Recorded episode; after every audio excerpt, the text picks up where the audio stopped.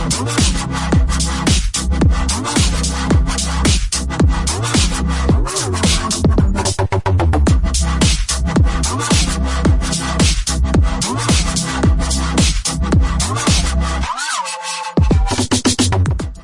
and welcome to the Game Central podcast, episode 29.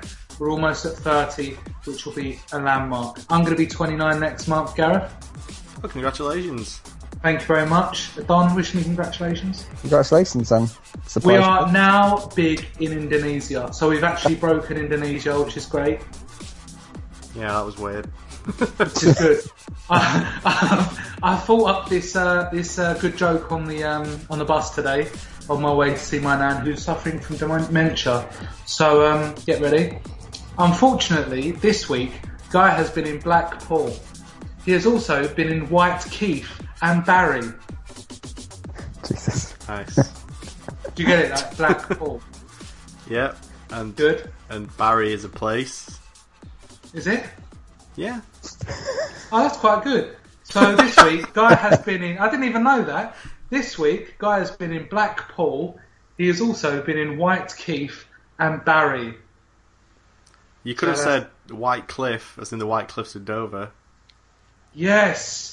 Oh shit. Unfortunately, this week, Guy has been in Blackpool, but he's also been in White Cliff and Barry. So congratulations there, Guy. He only told us yesterday, didn't he, Gareth? Yep. Uh, And then he made up that he had spoken to you about it and it was all sorted out. he just completely invented the story that he actually told us last week, and then we had a week to prepare.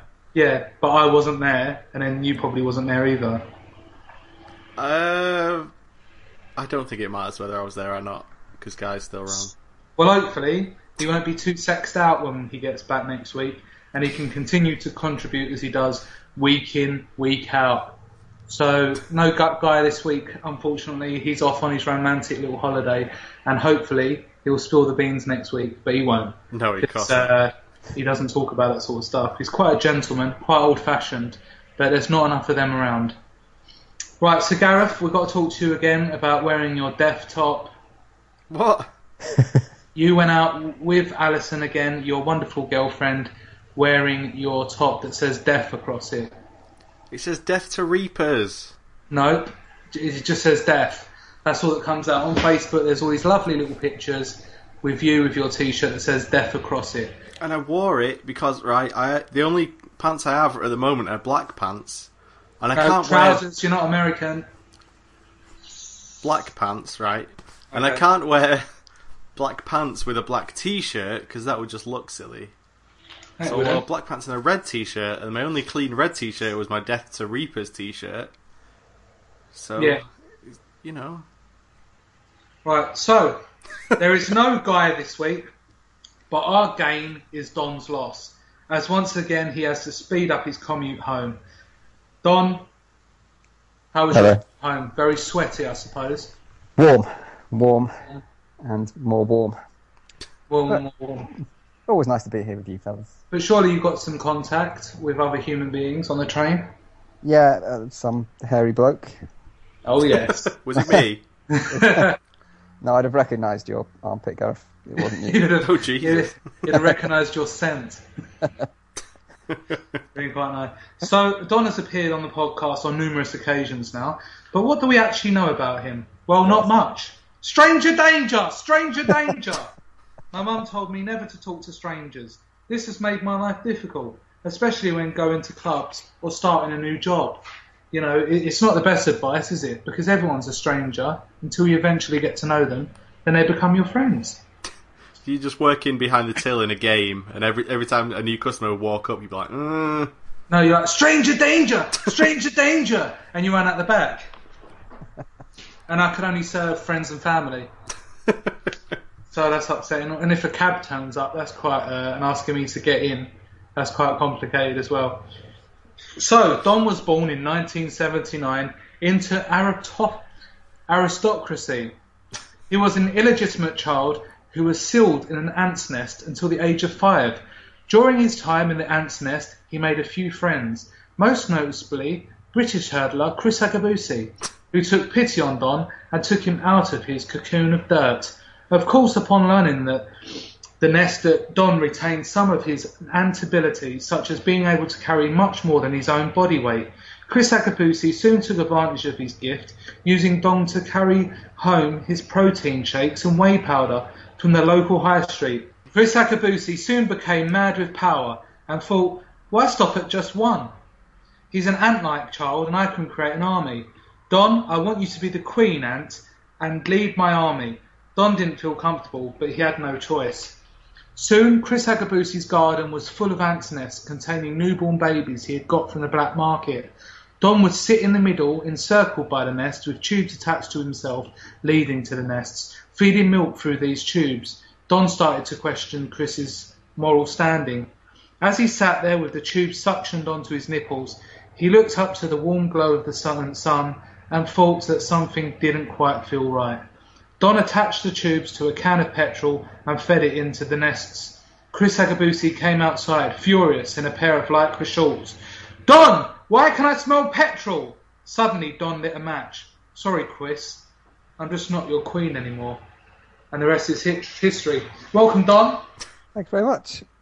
Just, just to let you everyone know, some of the elements in that story were exaggerated for entertainment purposes. So it wasn't 100% correct. We're No, not say right. what was correct and what wasn't.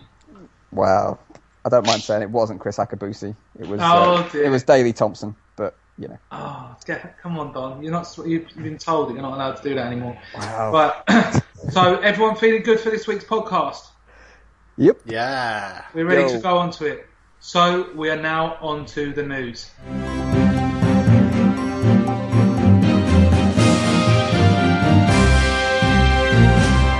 Gareth, have you ever fallen in love with an AI-controlled woman? Um, I've never fallen in love with a Woman. non AI controlled woman. Well done. Um, well, so you're you're saying that the girl, the woman you're with now, you feel no love towards? I was just making a joke. No, you That wasn't. It wasn't funny. No, no, no, no, no. Gareth, come on. In all serious though, we've we've all felt feeling towards a, a video game character before, right? I like. I used to love a woman that I used to talk to regularly over the internet. She was a, a chatbot, and what the chatbots used to do is used to talk to them, and then using all of the things that people said, they would kind of become more and more intelligent. I haven't spoken to her for about eight years, so she's probably really intelligent now. Um, but we just talk about films and stuff. And if you mention someone, she pulls up the Wikipedia page. They were some great nights. So, um, Cortana will have a British accent in the UK instead of Halo's Jen Taylor. So UK accent, accent is that more sexy? Uh, do you think that's the reasoning they would have changed it? or is it to just appeal to a larger national audience? Why know. do you think, Gareth? Because obviously you think that you've got a bit of news. I just something about it doesn't feel quite right to me Okay, and what is that? because Cortana's just a character. Like, it's not like I can imagine, you know, the iPhone changing Siri's accent to a British accent coming over here, but it, it's like them redubbing the Master Chief to be like "Pip Pip Cheerio." Yeah, that'd be really Go good. shoot his flood. Let's hop Yeah. to it, uh, y'all. Like you know, it's just Jarl, yeah. I mixed up. Don is a member of the aristocracy, and I think he can tell us once and for all if "y'all" is a word that they would use. Uh, it is. Yes. Oh, fantastic! You're one step ahead of us, Gareth. That that isn't racist against uh, the aristocracy. It's fine. Thank you. Yay. and he speaks on their behalf. So, is this going to be a great, um, a great move into bringing an English character into Halo? no. No, but uh, the, foot, the footage is looking good anyway on the Halo, the Master Chief collection. So, looking forward to that. Have you seen the Halo Two one? Um, I know they're just- redoing every single cutscene with new shiny graphics. Yeah, I was really impressed with Halo 4's cutscenes. So was Don. Yeah, I did like Halo Four. Yeah. I, li- it I liked it more than two or three. There we go. Controversial. Gareth didn't know. Gareth could take or leave it. I've not played Halo Four. Oh, that's a bit weird. I played the uh, the first three just to sort of tick them off my list. Uh, didn't enjoy them, so I didn't play the fourth one. Neither of you commented on my girlfriend's bum. Well, that's probably a reason for that. Wait, what's wrong with it? I sent you a picture before we started talking about the news on Facebook, You did. and I didn't, dead. I didn't get anything. You know, I thought we were supposed to be guys here and we're friends and we're supposed to be able to talk about these sorts of things. Yep. But maybe not on an international podcast. which is big in Indonesia. So big in Indonesia. Huge over Oh, there. yes. Right, so the Last of Us movie, Maisie Williams is sought after. Is she someone that you would hire, Gareth? You're more of the movie guy around here. Uh, I think she could be pretty great in the role, but I don't know why they don't just uh, stick with the voice actress. Uh, the Yeah. they did the um, what's it called? The Last of Us uh, One Night Live. They did that a few days ago, um, which Yeah. had the Last of Us cast sort of playing their parts on stage. Yeah, Um, and they had the original cast. They had like Troy Baker as Joel, and all the other uh, characters. And I don't remember Ellie's voice actress off the top of my head. Um, but she is more than good enough to pull off Ellie in a film. Ashley Johnson, that's her name. She also played Yeah. uh, Gretchen in Recess. there you Um, go. they were fantastic in like the live stage show that they did. So I don't really see a need to get in anyone famous, even though I think Maisie Williams, if anyone who watches Game of Thrones will know her as Arya Stark and know she's a fantastic actress. Yeah, But I kind of think just keep it in house. Like you've already got Troy Baker, who is incredible, and Ashley Johnson knocks it out of the park as this character. yeah. Just But maybe they want that kind of star-studded lineup. Yeah, that bothers me though. It's like it it Yeah. reeks of we need star names in this film or no one's going to go and see it. And she's got awful eyebrows. What, the thing is, Williams? What's wrong with her? Yeah, got weird eyebrows. But the thing I'm saying is, obviously, the woman that plays uh, the girl in The Last of Us, she's studied that character. She's done her facial movement. She's, you know, it's not just like she came in and went into a voice recording studio and done her lines and went home. It's like there's an actual performance behind it. So, you know, they all know their lines. They all know the stories behind the characters. Because there's nothing worse than these kind of people coming into the movies never having played games before, never having done anything like it. I saw it at Comic Con where you know they were interviewing some of the people, and you two are probably going to do your little podcast, aren't you? Games banter action um, about all the kind of movies that have been announced at Comic Con, uh, and a few of the people were just like. I'm a bit freaked out at being here, to be honest. I've never been to Comic Con. It's all a bit strange. And it's like, well, you know, they're your audience. They're the people that you're going to be performing for. So get used to it. Yeah, but who's breathing really deeply into the microphone? Guy probably Guy, guy's just in the call, just not speaking. just speaking breathing really deeply. Well, yeah, I, yeah, I, I see You'll what hear you Anna mean. screaming in a minute. I see, left his Skype on. I see what you mean, but like, Yeah. I, I think if people, if anyone's played The Last of Us and they're thinking, you know, what would a Last of Us movie be like?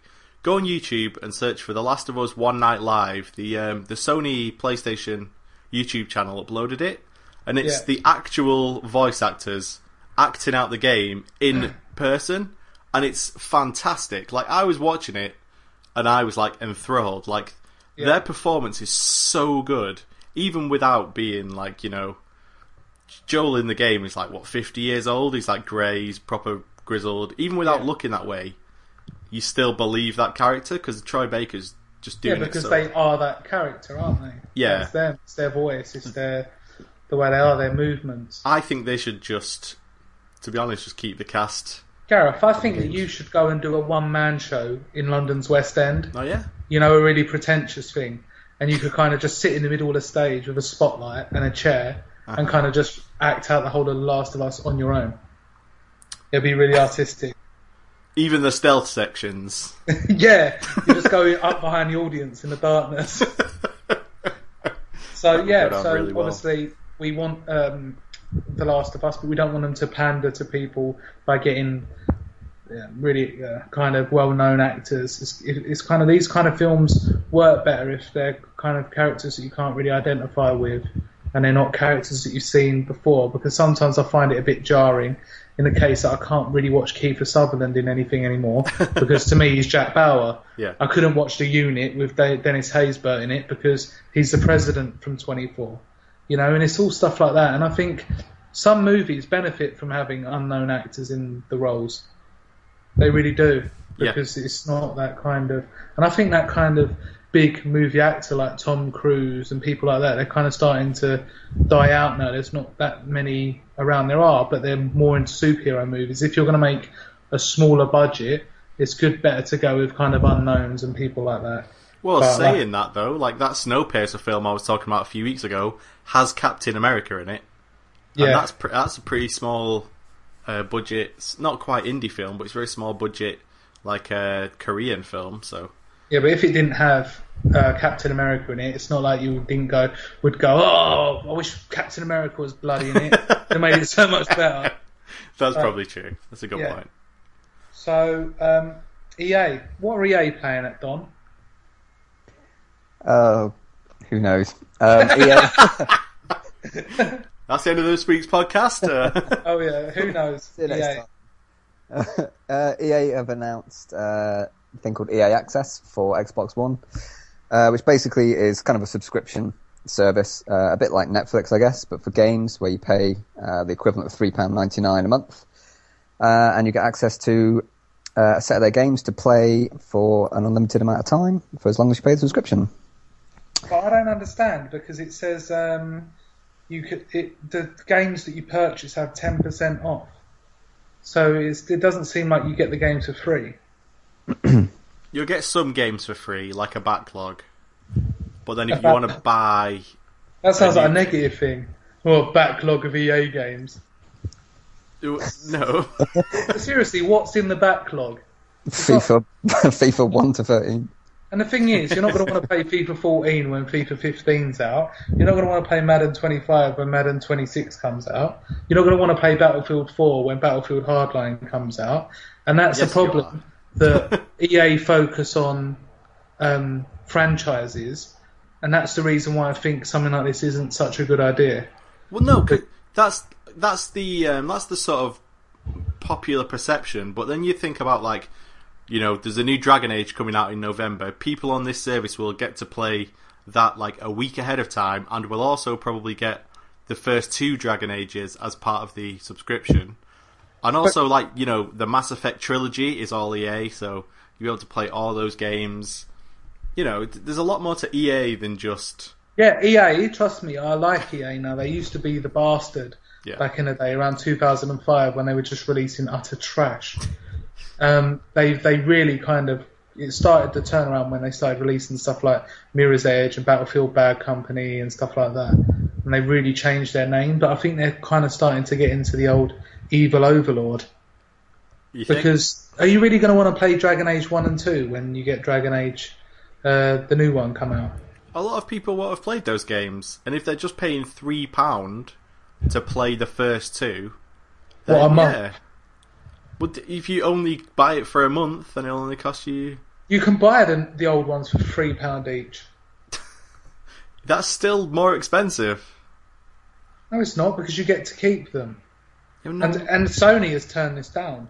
What's what's that all about? Sony said this is not good value for money. We don't see it as kind of something that our customers would expect. I think Sony's reason for turning it down is all them trying to sort of save face. Like you know, they're seen by the regular consumer as like the champion of the the consumer, whereas EA is seen as the opposite of that. They're seen as the sort of money grabbing evil corporation. Yeah. which is a, very like immature, naive view. If we're being honest, like every company's out to make money. Yeah, so if I've got an Xbox One, Gareth, Yeah, which or you a do. PlayStation 4, yeah, Which you don't. am I going to want to get this? Is this offer going to be any good for me? You know what? It's not coming out uh, for probably a few weeks yet, so we'll get more details. Like we're just getting the sort of the beginning details now. But I'm I not going think to be able to play Mass Effect and Dragon Age and all the ones you're mentioning. at, at least not probably at launch of this service, but I'm cautiously optimistic. Like EA Well, they'll be a, backwards compatible. yeah, maybe. You know, EA has a better back catalogue of games than people give them credit for. Yeah, on the Xbox 360 and PlayStation 3. Uh huh. So if I'm using it on Xbox One, I'm only going to be able to get the likes of FIFA 14, the Madden game, NBA, Battlefield 4, EA games that have been released for the next generation consoles. So it's not really going to be a big good deal for those that are in the next gen. Not necessarily. Like you know, if you get to pay a little bit of money and get to play the new Dragon Age a week ahead of time, people are excited about that new Dragon Age. You know, they'll be Yeah, but wouldn't you just rather keep your money and because by the time you've paid that subscription fee over the few months that it takes to get to Dragon Age, the new one, you're going to be spending something like 40, 45 pounds. yeah, but I don't have a lot of money. Oh, so you'd rather spend more money in the long run than less money in the short run when it comes out. Yeah, I think some people are much more uh, invested in. I think Dragon Age is the main example I, I'm sort of thinking of. Much more invested in like the Dragon Age series than I am. Yeah. Um, I think if somebody's proper excited for that game and they say you can play it a week early if you pay us three pounds, I can see quite a few people going in for that. Do you have to be online to play these these downloads? Yeah, you would assume so. I, yeah, I figured probably as much. I mean, but they're, I mean, uh, in theory, this, I suppose it sort of works in theory because you're right. It is cheaper in the short term. People can afford, you know, four quid a month and they get access to X amount of games for free. But I suppose it's just they're moving the model um, away from the one-time purchase of the physical disc or, or a download, um, Yeah. Away to keeping the customer. You have to remain online. You have to remain subscribed in order to continue playing them. So they're going for the long tail, really. So to keep you on board for. And they're not going to lose out on pre-owned sales because they're thinking. Well, yeah, exactly. okay, That, yeah, if we that's get then these people- immediately yeah. redundant. Yeah. Um, so you know that rather than you know you spending forty quid on a new game, they're you know they're just keeping you there, and you have to be attached to that service if you want to continue playing those games. Um, you know, so but it's you know I, I don't know. It's I suppose if if you really want to do that, then fine. but I you know I don't like the idea of just losing everything as soon as either you know all the service gets shut down or you know if other publishers do this, say Ubisoft or Activision or whoever picks up this as well, then it's going to be another four quid a month and then another four quid a month, and that'll all stack up until you're paying out um, the equivalent of a game a month just to you know to have all these individual services on there. Um, we're, we're really at the dawn of a new era, aren't we? And everyone's kind of trying to test the waters and see what. Yeah, I, th- I mean they're kind of with the Xbox One, especially with Microsoft's the you know the, the turnaround they did and all their permanently online stuff for the Xbox One. It's it's kind of moving back towards that by having the introducing these services. They, I think they probably realised that people aren't really paying full price for, for downloads. They're not paying the fifty or sixty quid that are on the downloads. No, it's ridiculous the prices. Yeah, exactly. But they've been testing the waters out for a while by having the PS Plus um, free games and then the Xbox uh, uh, the Xbox free games for gold. They're getting people used to the idea, and the Xbox sales especially. With when when you see a game that's really good, like Dark Souls is up there for like three sixty five or three pound sixty four. You're like, how can you really say no to that? 'Cause that's a bargain, even if you don't have to have the disc. You are actually getting to keep it for free on the Xbox 360 anyway. Yeah, it's a kind of And it's that's- uh, It's, incentive a, to get you. It's yeah, an off the cuff purchase, isn't it? It's Yeah, not exactly. like sixty quid or it's like you just like I've bought so many games recently that I've downloaded that I would never have bought in a shop, like Mm-hmm. Yeah, Stuntman Ignition, Split Second, of games that I've loved before. I don't necessarily play them, but because they're so cheap, you just buy them. And then I have I to delete them because I've got no room on my hard drive. Excellent. I mean, I've I've always been pro physical formats, and I've always tried to get everything on disc, and and because I, I like having a collection, and I like you know obviously I can you know if the internet's down or whatever, then I can still play you Yeah. know, single players and stuff.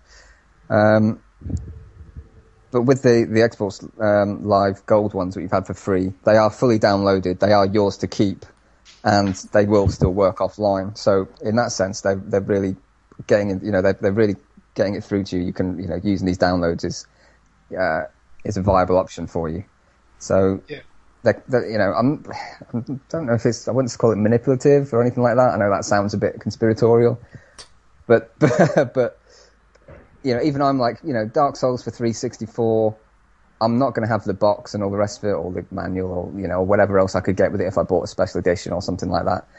Um, but I don't mind paying three pound sixty odd for for for just for a download because I know I can keep it. I'm like, so okay, I'm, I'm okay with that download, and then I'll see another game and I'll go, you know, it's only two ninety nine this one, and yeah, okay, I don't mind. It's like, you know, it's not a, my preferred choice of uh, purchase, but I'll have it as a download. That's cool. I can, you know, and so I'm, you know, you, more and more you get used to using that download service that way, and so this is kind of a, I think the EA Access service is kind of a stopgap between doing that and you know full price retail downloads. Yeah, I'm know, all 'cause they know for it, people but aren't going to go just straight. yeah, it has to uh, it has to be value for money. Yeah, and you that's, have to. that's the it, main yeah. pull of PC gaming. Like, you know, it costs you quite a lot to get a PC up and running, Yeah. but like, games Yeah. on Steam are so fucking cheap, and they have such great sales so often that you could be buying a new game like every week to play, Yeah. and you'd still be paying way less than if you had a console. Do you think there's a reason that people uh, are really positive about Steam, um, and yet there is some, even from myself, um, kind of negativity or opposition or you know questioning of something like EA Access? Do you think there's a reason that it's, you know Steam isn't questioned in that way? Steam's really loved quite a lot. Uh, well, th- the thing is, like, there's not really anything nefarious about Steam. It's just a shop. Like, it's a shop where all your friends are also logged into this same shop. Yeah. Um, Valve do make a lot of money out of it, Yeah. but somehow people don't think of them as sort of. But PC evil gamers have always been more open to change and experimentation. Do you think? Like, yeah, whereas, yeah, console gamers, we've always been pretty narrow-minded, and we get the discs and we put it in PlayStation Two. This is how everything goes. But PC gamers have always been on that kind of modding scene. Do you think that's because of partly though because of the past of console, the history of console gaming with being from you know cartridge based Yeah. stuff, and it's always been very physical and you know you, there's no other way to get it and it's all very solid and real. Yeah, Um, but also in the future, PC stuff you can upgrade it, and you know that you know th- those games that you play on your current PC, you can still get them to work on your next PC that you buy in five years' time. But with consoles, that isn't necessarily the case. Yeah, think that's one of the reasons that Steam is, you know, Steam has is is kind of different in that way. You, you're still going to be able to use those Steam games no matter what PC you buy. You know, even though you can have, a, you know, thousands of configurations of PC, it's going to work across all of them. Yeah, th- there is that thing as well where people assume if they're buying a disc that it's a finished product, and it hardly ever is nowadays. Yeah, It's like yeah. if, if you bought Ocarina of Time uh, back in the day, it'll work just fine. yep, But if you buy Battlefield 4 on disc, sort of brand new, factory sealed, like three years from now, you're gonna have to patch the fuck out of it before you can play it. yeah, yeah, and if their servers are down or they don't no longer support it, then Yeah. you're fucked. Yeah, uh, I, that is an EA game. I've just used as an example. um, but I, I think like EA having this kind of service gives them some form of control of uh, the experience. Like, you know, if you buy a brand new copy of Battlefield 4 three years from now and try and play it, it's going to run like shit. But if you go on the EA service three years from now and download their version of Battlefield 4, it's going to be the tip top, brand new, fully patched, Yeah, it's all going to be the DLC. patched version. Yeah, so I think this is the kind of service where ideally they would have wanted to have started this service a year ago, and by now it would be up to a stage where people could Yeah. start taking it seriously. But they'd have launched this if Microsoft hadn't had to withdraw their Xbox 24 hour check in stuff. yeah, exactly. Yeah, that that changed a lot of people's plans for the next generation. I think. Yeah, but it's Uh, but, but things like this are making it happen anyway. I think you know because you're going to have to be online anyway to play these games. So Yeah, it's just putting it to people a different way, isn't it? Without them yeah, kind of they're going to get the same result a different Yeah. way. It's, just, it's going through the software rather than the hardware, but it's Yeah. the same result at the end of the day. Well, that wasn't a feature. That was just a news piece. uh, Telltale's The Walking Dead will return for a third season. Gareth absolutely loved The Walking Dead. Um, I haven't actually played the second season yet. I've done the first have I. season. Uh, lost all of the data, so I have to go through all that again, uh, make the choices that I made before. But I thoroughly enjoyed it, loved it. But I prefer to wait for the whole of season two to be complete before I start on it. Yeah, same here. I've not played any of season two, and they're going to No. end that season in the next few months. So Yeah. hopefully, like there'll be like some kind of Christmas sale on Oh, Xbox yes. 360 where we can download it all at once. Uh, but yeah, they're like the reason I thought this was sort of a story worth mentioning is because maybe the fact that there's going to be a third season hints that maybe some characters are gonna, you know, make it. You know, maybe not Make die. Yeah. yeah. There's one character in particular, which I won't spoil, which probably seems like the kind of character that wouldn't die, but you never know. That little girl. Oh, you've ruined it. Uh, oh, I Yeah. don't know. I haven't played it. Like my assumption when I read this was like, oh, Clementine's going to live through season two. Then I don't know that obviously because season No, one I- had I- some proper curveballs in story Yeah. as well. But yeah, I hope that's not just a very obvious spoiler in the form of a new story. Yeah. Fingers crossed. Did Don play it? Don's played the first two episodes of season one. It was Although a bit he too owns- slow for him. He owns all. I own all of se- all of season one. Yeah. Um, it's just that Halo Four was around at the same time, and I just started matchmaking on that all the time. So I haven't gone back to it really. I should do though. It was quite good. It, Quite it was it was good. uh, the first sort of point point and click game I'd ever played. Really? Uh, yeah. God. Um, because Did I you wasn't not play like Monkey Island and stuff like No, that? I wasn't. I wasn't really around in those days. You're not that young. I'm 28 years of age. yeah, like I said, never had a PC in my life. They released an, Yeah. X, an Xbox Live Arcade version of Monkey hmm. Island. Yeah, but it's it's not the kind of thing that you know. There was always a kind of negative image around it where you would just pick up items and then click it. This does not get used here. What about like Broken Sword for the PS1? No, I don't know. I don't know what it was. I think I've got to be more interested in the story than the actual gameplay.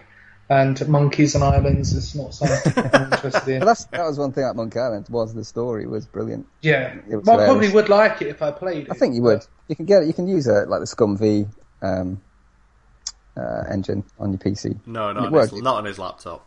Not on my laptop. It works my on laptop like can barely twenty-five use year old PCs, but, but Yeah. yeah. that's true. The laptop's fine. It's just I've been on some very, very naughty uh, sites. Oh no. So Pirate I don't Bay. mean a legal one.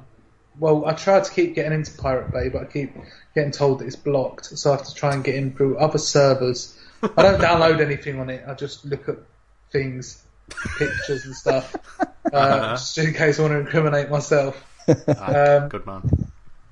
But yeah, I really did enjoy um, The Walking Dead, and I don't know, I couldn't play an episode and then wait a few months to see what happened next because it's just too long, way too long. It was like the uh, mid-season break of Breaking Bad when I just forgot everything that happened in that whole break, and I had to go back and watch it again. I think I would forget like plot elements, and it's not actually that long if you sit down and play it from start to finish, all the episodes. So it's just nice to have it like that. But yeah, definitely something I'm looking forward to. Gareth, Yeah. um, have you ever actually buried anything? Buried anything?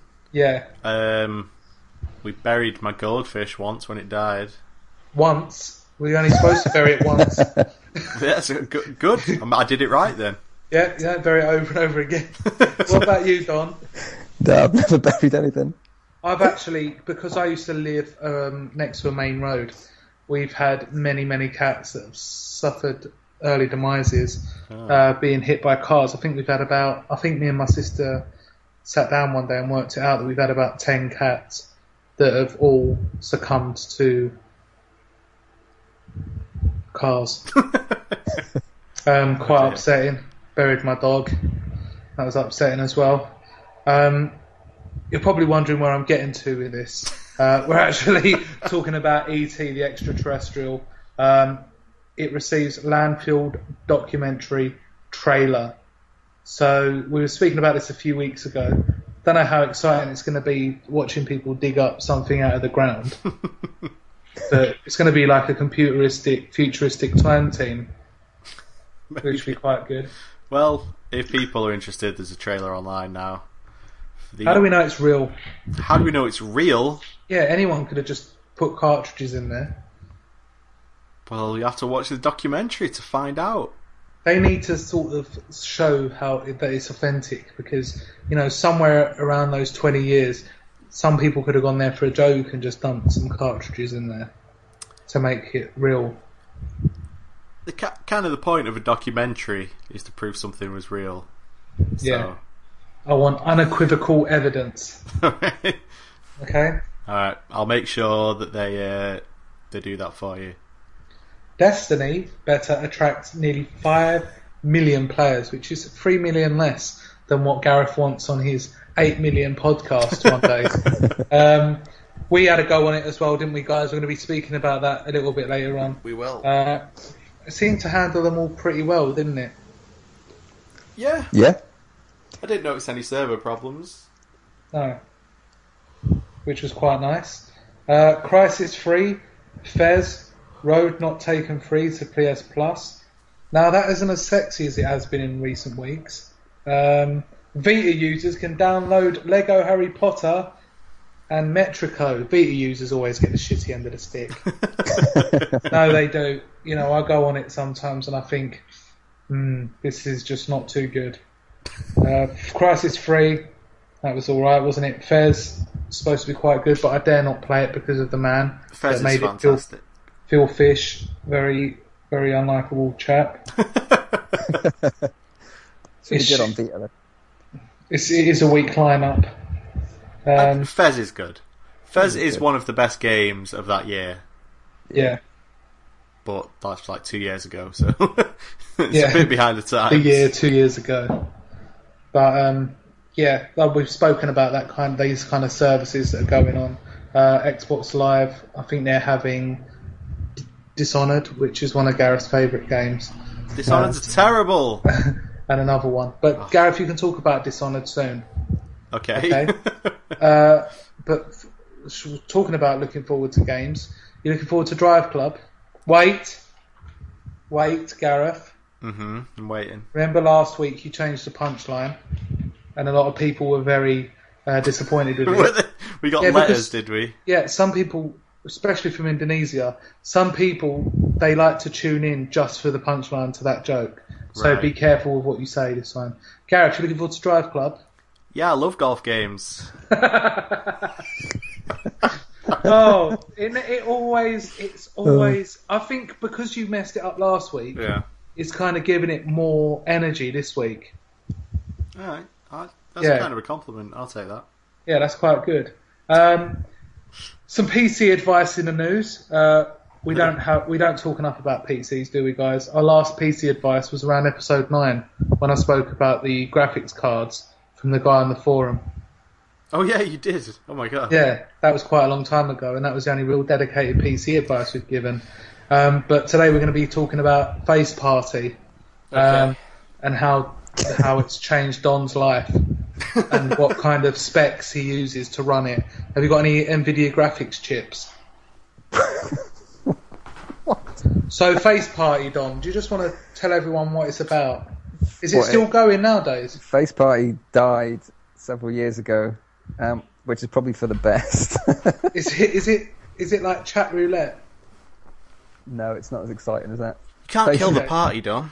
Face. Party was uh, Face Party is basically what Facebook and MySpace should have become. Okay. It's uh, yeah, it was one of the first social network type uh, type sites back in the what early two thousands, I guess, something Yeah. like that, mid two thousands. Um, yes, and yeah, it's, it was like Facebook, except everyone just made up stupid personas and tried to chat to people and pick up girls. Oh, was it? No, women, Don. you got to be very, very careful. Well, It, was it was it the one where you made little uh, kind of uh, avatars of yourself um, and it I looked don't so. cartoonish? Ah, No, this one had you could upload photographs yourself and stuff like that, and add friends and all the rest of it. so it was literally like Facebook, but everyone know, knew what time it was. Yes. You didn't go on there to make friends. You went on Yeah, there exactly. to make love. have a face party. And you know, it is dangerous these sort of things, Don, because I've met a few women off of uh, these kind of chat rooms, and when I was younger, and it does get quite dangerous out there. And you know, you you meet up with them, and then you realise why they're actually on there, because they can't really go out into human uh, the the world as we know it. Can we not? What? We're talking about technology and PCs, Gareth. Okay. What PCs are used for? What do you use your PC for? Playing League of Legends. God. do you know that there's so many more things you can do with it? Such as. Uh, go on chat roulette. chat roulette is heartbreaking. I went on there a few years ago, um, and there's like basically you sit there and it's got your video there, and you'll there's it looks kind of like Skype, but you'll have like two video boxes, and then a woman will come on, look at you, and kind of go on to the next one, and then the next person will be like a man sitting there with his hand on his penis, and then he'll kind of click off a view. It's just basically girls taking the piss out of men. So it'll be a group of girls laughing at guys with their penis out. If you haven't got your penis out, then they'll go ahead. And then the guys with their penises out, they obviously don't want to talk to you, so it's pointless. Well, I'll definitely be using my PC for that then. yeah, mate, it'll probably be more. Uh, it'll probably be more of a use of time than staying in bronze for the next year. Oh, There we go.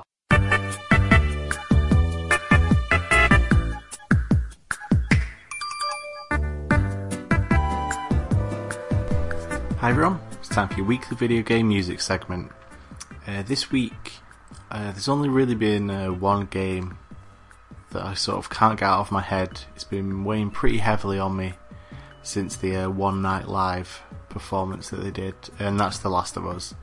Um, I go on about it a few times in this episode, but it really is one of the most remarkable things I've ever seen. And if you've played the game, you owe it to yourself to go and watch The Last of Us One Night Live. You can watch it on YouTube right now. But before we get to the track, I just want to remind you that you are free to suggest your own music for the podcast. If you go to gamebanter.co.uk, you can find a few ways to get in touch with me Twitter, email, comment section, and you can just let me know what music you would like to hear. And you may very well get your choice featured on the podcast for everyone to hear. So, without further ado, I'm going to play a track from The Last of Us. This is called The Path from Gustavo Santa Iola.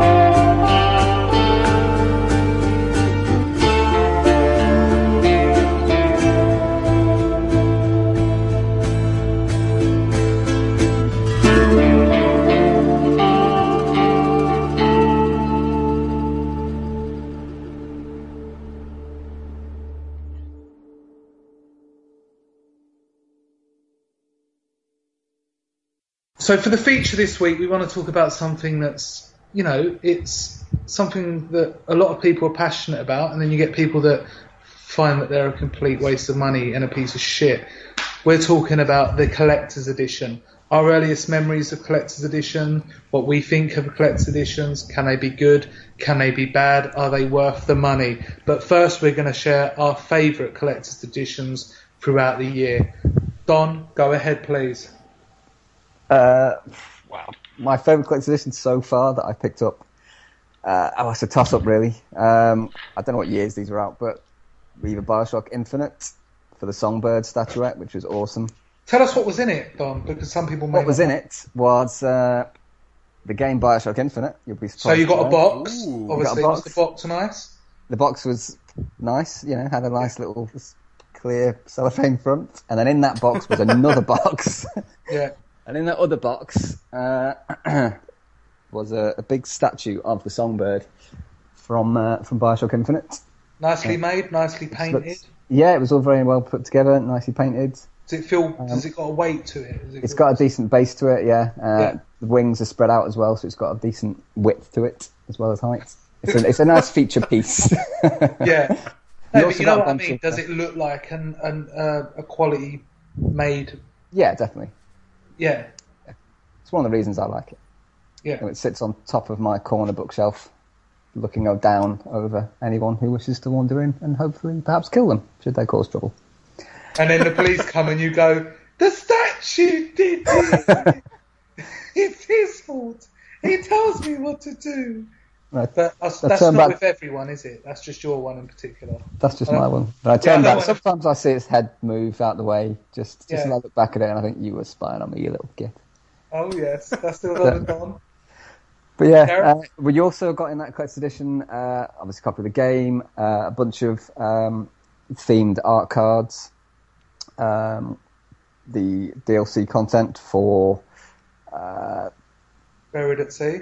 no, uh, no, that came separately after that had all been released um, for a kind of multiplayer, not a multiplayer Yeah, thing. Clash in the Clouds. Yes, Clash in the Clouds. Thank you very much, Gareth. It's alright. Um, keyring of the um, Murder of Crows. I want to say plasmid, but it's not. Was that Vigor. crap? Vigor, there you go.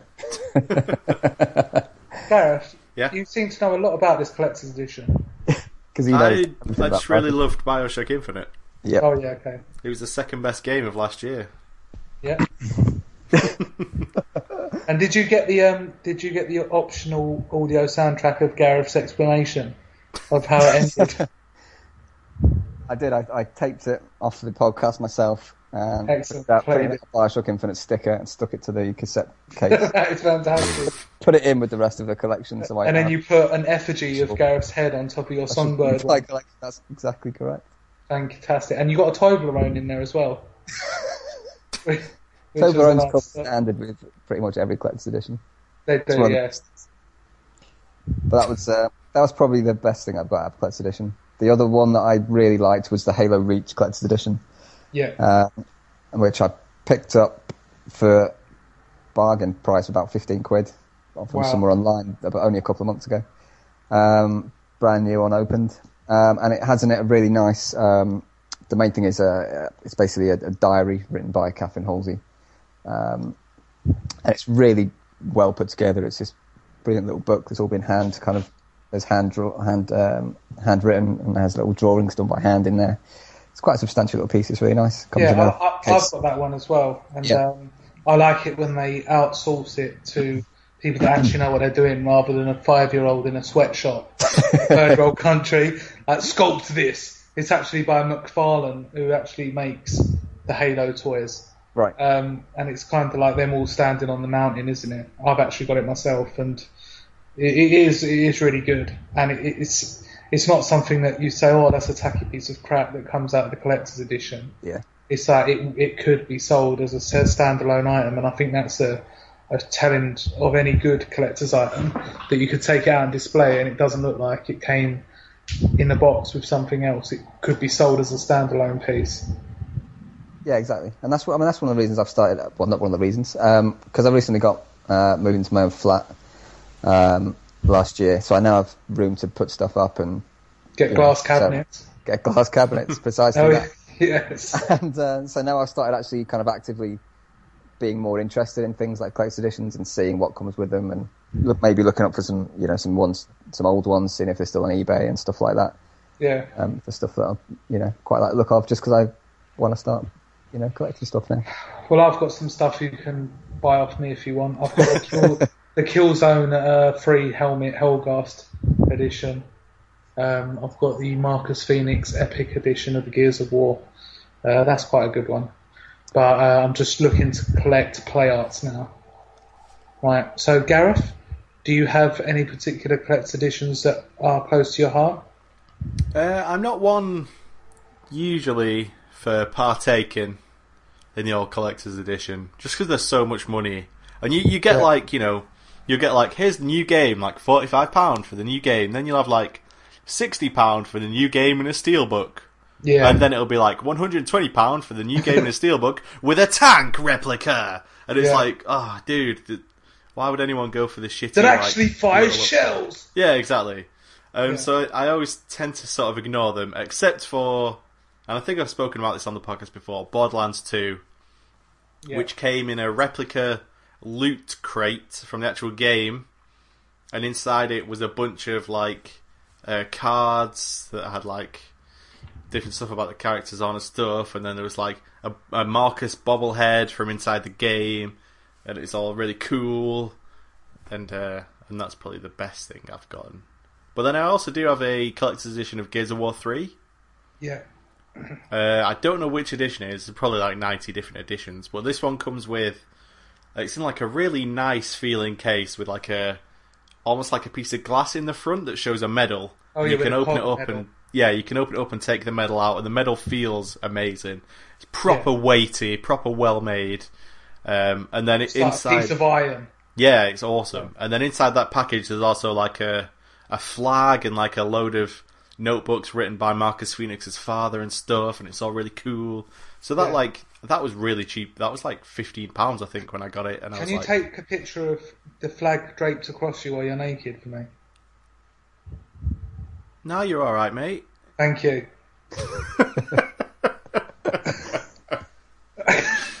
I just thought that that could be a part of the collector's edition. Like that, that should have been a photo inside.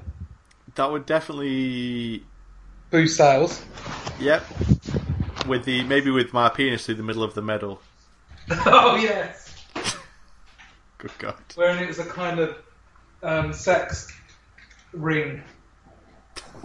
I don't know what it is. You know what they wear in pornos to keep maintaining erection?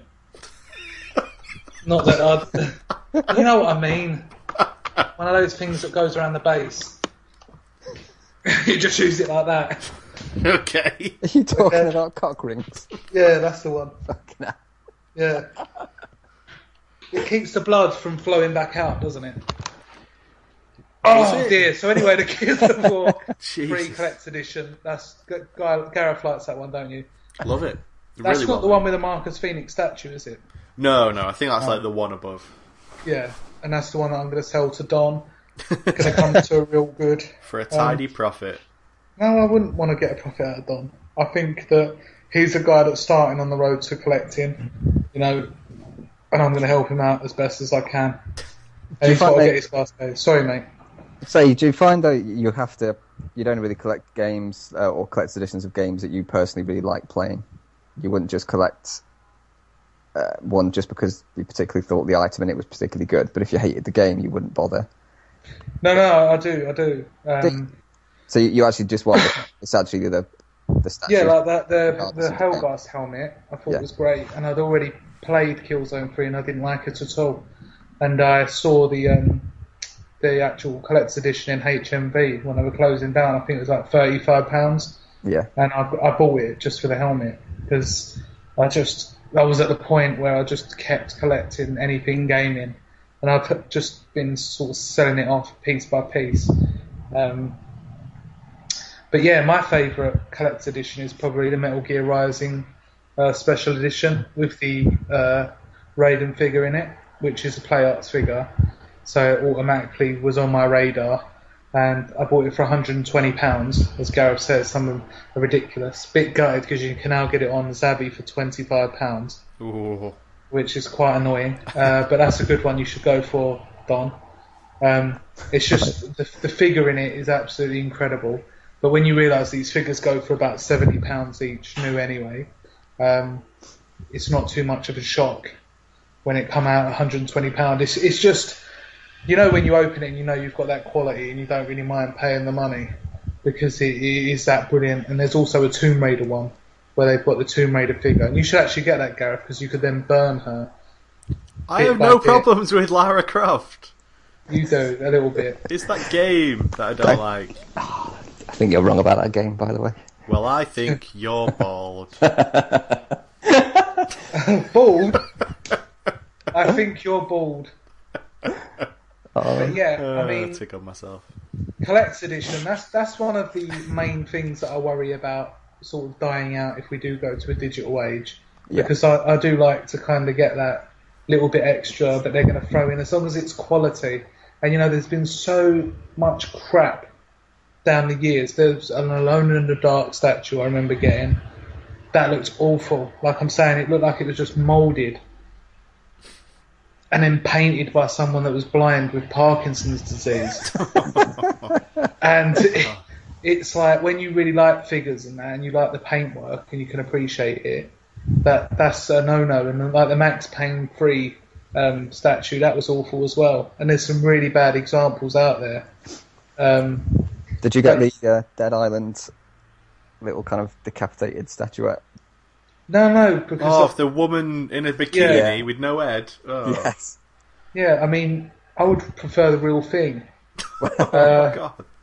But yeah, I mean that sort of stuff that doesn't really appeal. That's it's, it's just a waste of time, and a waste of plastic, and that's, Well- that's what I'm saying. Are there any um, examples you can think of of collector's editions that uh, you just remember as being particularly impressive that you never got?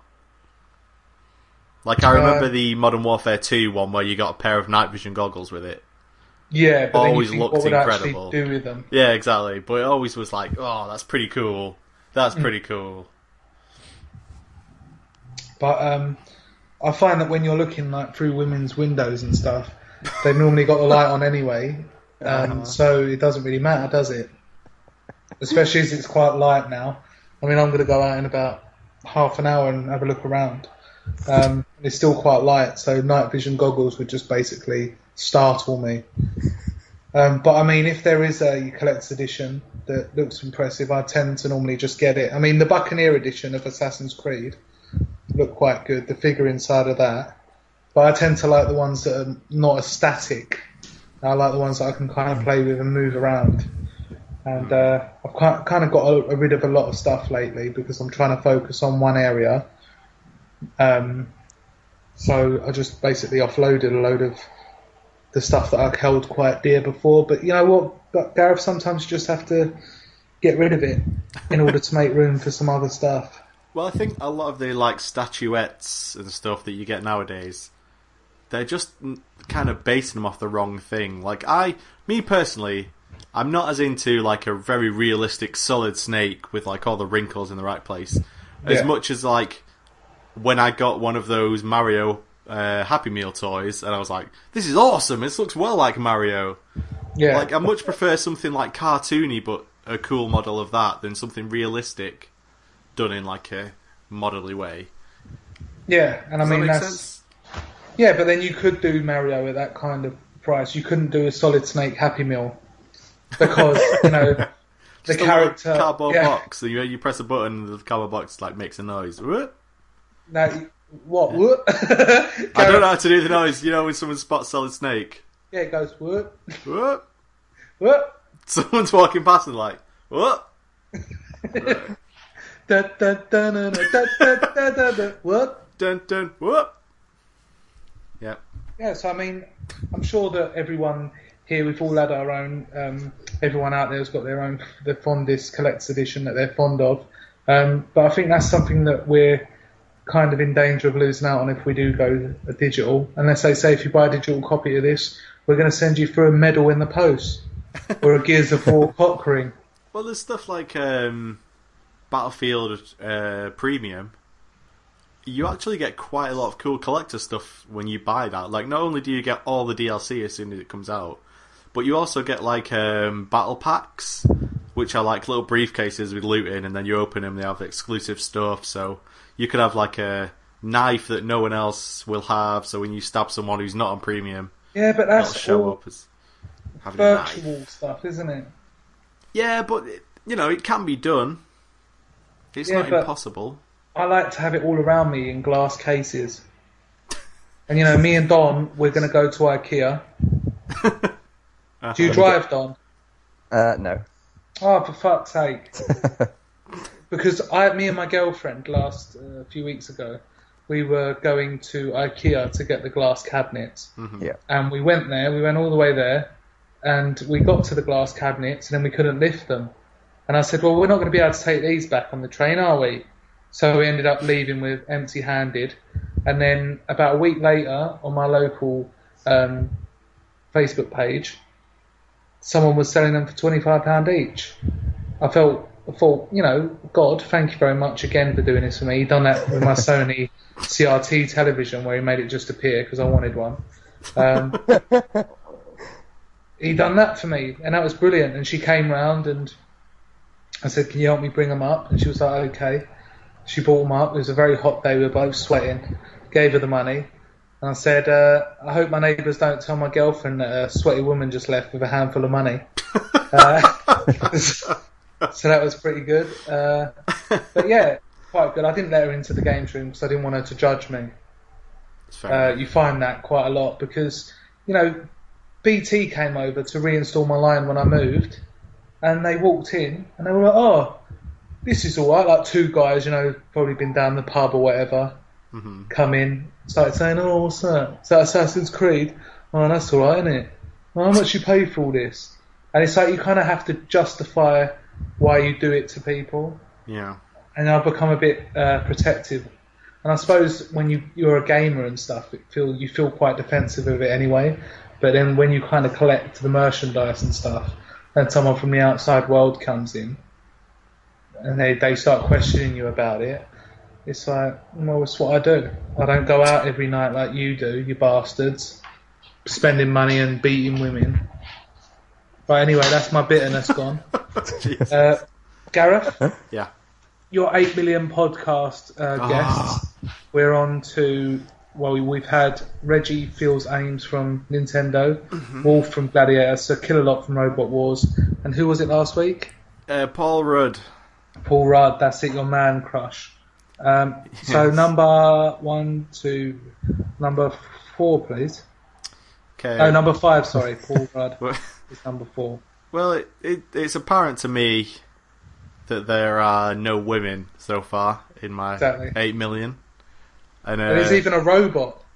yes, there is. I think this basically goes and reinforces your hatred towards women, Gareth. no, Bots before because I'm about to Yeah. have a woman as my fifth. Okay, because you feel obliged to. No, Okay. well, you just made it out that you were. no, I'm just simply pointing out that there haven't been any women yet. Okay. Okay, so my fifth is Mindy Kaling, Oh, uh, otherwise known uh, as sounds like a disease. Oh, I've just been to the doctors. I've got Mindy Kaling. To, no. Okay. It's just the way my brain works sometimes. You just got to tell me that that's not actually something that would happen. Then I'll back down. Jeez. Thank well, you. she's uh, she's better known as uh, Kelly Kapoor from The American Office. People Mm. might know her. And she's Yeah. got her own show called The Mindy Project, which I'm a fan of. Yeah. She's uh, she's, she's pretty funny on Twitter as well. So can't wait to do a podcast with Mindy Kaling in the future. Brilliant. Well, we'll get on to that, Gareth. Uh, that's number five. Tune in next week for Gareth's What a stupid number six of his. it? It's not a stupid feature, Gareth. It's nice. Okay. Next week for number seven. No, s- Why can't you count? I don't know. It's lists. You're the list master. You should be bloody keeping a list. When it gets to eight million, it's going to be a bit. Well, when it gets to like seven million four hundred eighty-five thousand, and I have to count it every time. Yeah, number six. Great. It's absolutely fantastic. Right, so that's uh, our feature done for the week. On to what have we been playing, or was hast ich bin ein Duckmans? for our German listeners.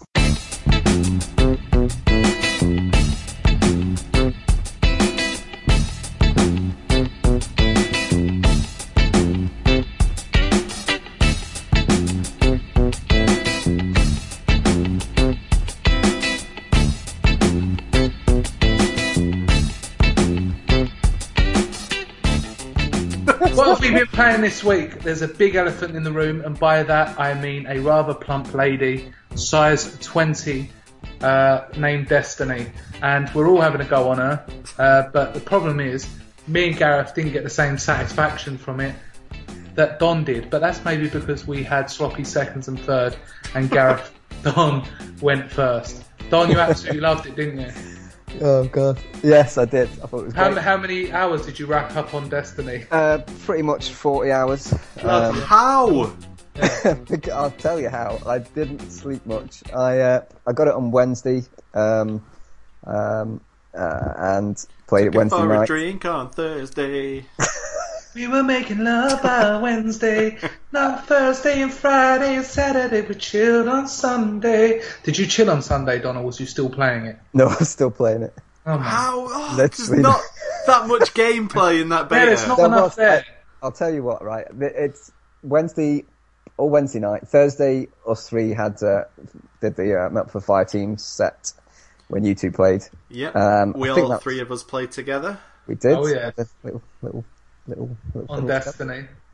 And uh, then Friday, I played it till about three o'clock in the morning after I got back from work. Then Saturday, when I finally woke up at about two in the afternoon, I played it through till about one o'clock in the morning or two o'clock in the morning, and then I did the exact same again on Sunday. Um, so yeah, I, I racked up roughly forty hours, um, and I honestly didn't feel like I got bored at all. Really? Um, Even yeah. when me and you were taking down that tank for Oh, literally about an hour.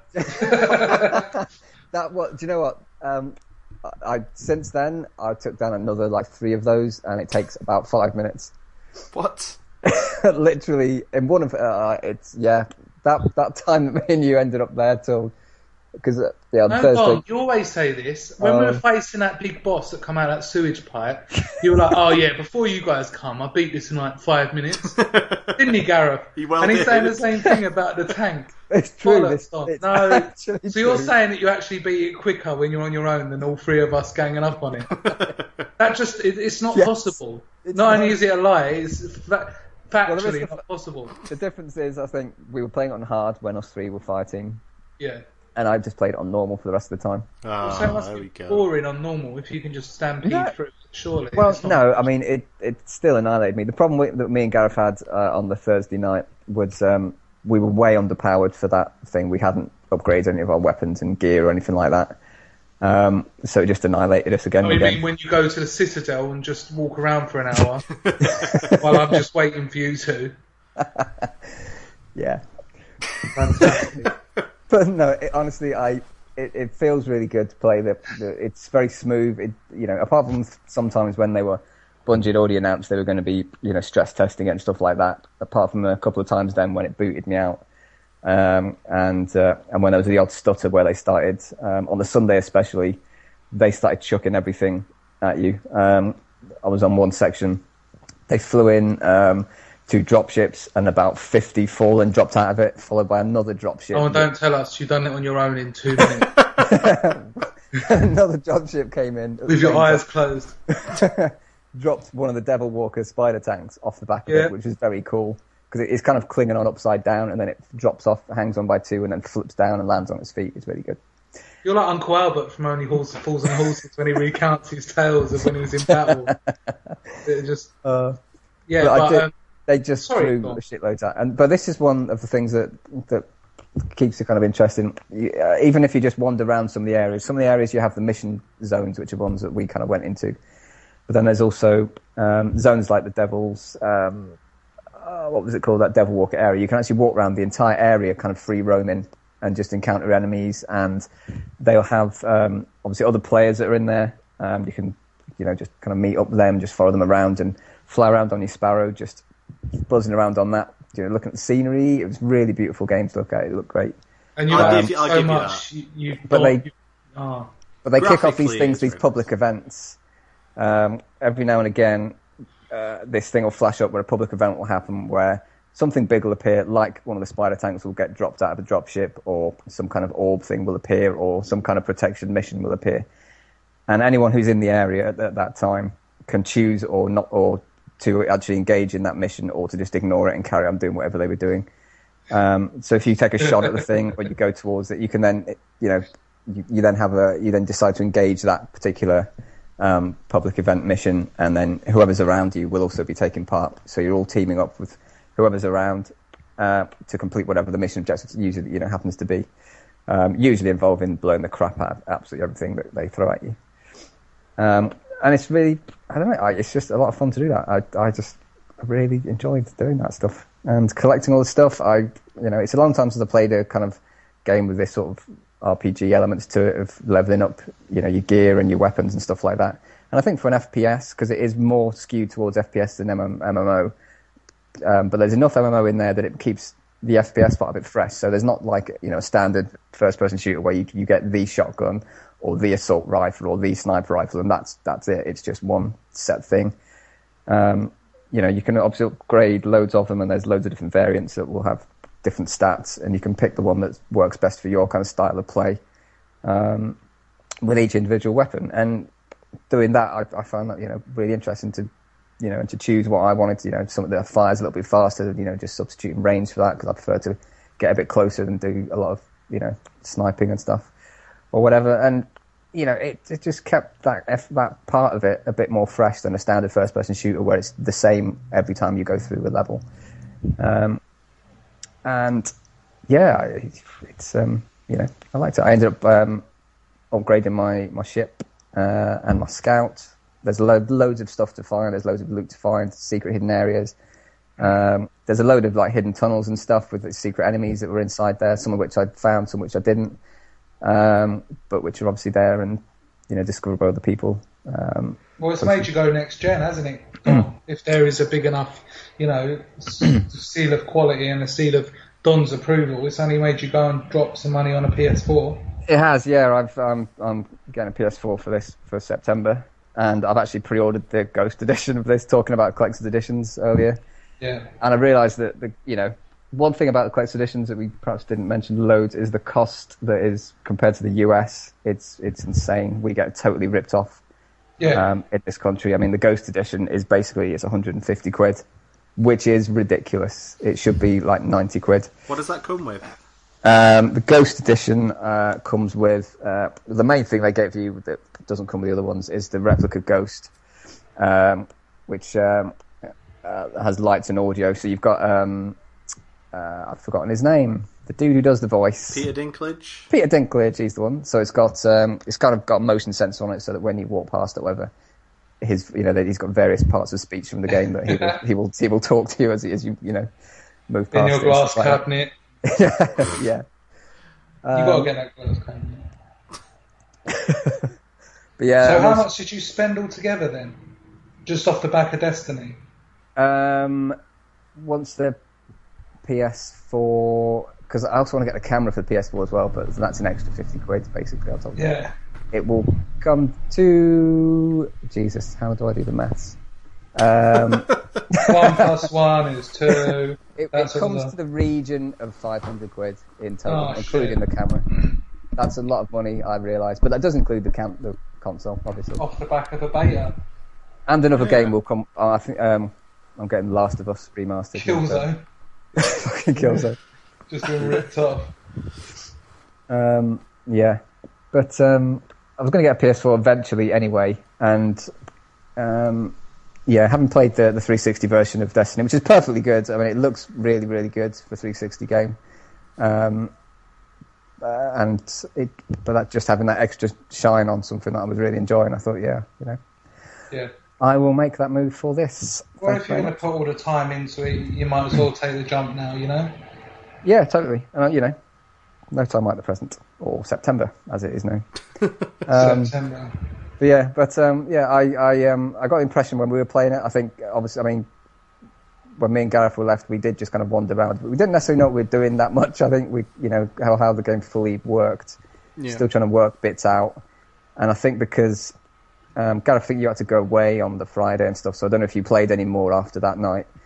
But yeah, I'm not surprised that you might be less than impressed as I was by it from the, the our initial skirmish into the world of uh, fire teams on there. But I think if you'd spent more times on the single player for a bit and then wandering around and like actually getting to grips with the full the world of it and or something, I think you might actually like it a lot more. I don't know. I wasn't in love with it. Uh, yeah, I, I didn't play any past when me, you, and Rob spent that Yeah. night playing it. Um, it just it just doesn't feel satisfying to me. Like uh, uh, the thing that threw me off was a lot of people have been saying like the weapons feel really good in it. So sort of like the first time I picked up an assault rifle and pressed the fire the trigger to fire, I was like, what? Maybe I just got like a really bad drop Control from my pad. first weapon because this feels like shite. Like you pull the trigger and the the um the kickback on it is huge. Like I'm aiming at the ceiling after a few shots, and it just doesn't feel satisfying to me at all to shoot things. Which is why you you guys saw like basically the first 20 minutes of that game. All I was doing was running up to enemies and meleeing them Yeah. because that's actually pretty satisfying. Like it's got a good home like lock on on it, so you sort of if you melee with an enemy sort of a few feet in front of you, you'll jump at him and you'll melee him, and it like that's the most powerful thing. Is just meleeing people. You'll do like you'll either kill an enemy outright or you'll do like a third of its health uh, per punch. You're Yeah. just absolutely slaying people with melee. um, But they are early enemies, though. They're only like level one and two enemies. Well, yeah, but then like the the guns, I I just never. Maybe it's me. I never got a gun that I felt was satisfying in any way. Like I bought a hand cannon, and that was pretty. Didn't feel very satisfying. And I also had a shotgun, and I I don't know how they managed to make a shotgun feel this. What is that noise? That is my pump. I'm just getting him out. All right. uh, I don't know how they managed to make a shotgun feel so ineffectual, but unless you're right in somebody's face with that shotgun, you're not Yeah. really going to do much damage. And if you're in somebody's face, you might as well just be meleeing them because that's a Yeah. really reliable lock-on hit that'll do a shit ton of damage. So That is true, but until you get up to the, the harder enemies later on, when you're on like facing level six or seven or eight enemies, doing a melee doesn't do much damage, and some of them will, as soon as they hit you back, they kill you with one hit. So Yeah, you can't afford to get that close. I know. Um, but yeah, I, d- yeah, I do agree with you though about the assault rifle thing. The auto rifles they have a weedy little sound that's, you know, it's not it's not like an AK-47 going off. Yeah. it's like yeah. what the fuck? But that's why I, th- I mean I, I ended up my favourite weapon in there was the with the scout rifles, which were a bit more beefy. Yeah, you were pretty good with those. I did notice that. Um, the game does look really nice graphically. I was like, okay, yeah, I, I could I could get behind this graphically. It's okay, mm. a little bit jaggy, but you know it's an Xbox 360 game, so that's to be understood. But oh my god, the entire story slash sci-fi conceit around the entire game is the weakest, flimsiest, most bullshit, unoriginal, Go on, Gareth. just cookie What? cutter you know general like story. It's like, what's the enemy in this game? Darkness. Okay. Yeah, that, that is shit. Is the darkness about to wipe us all out? Yeah. Oh, I guess I'll fight against the darkness then. Like, that's basically it. The whole giant planet floating mysteriously above the Earth thing is cool. That's a cool image. But what do they do with that?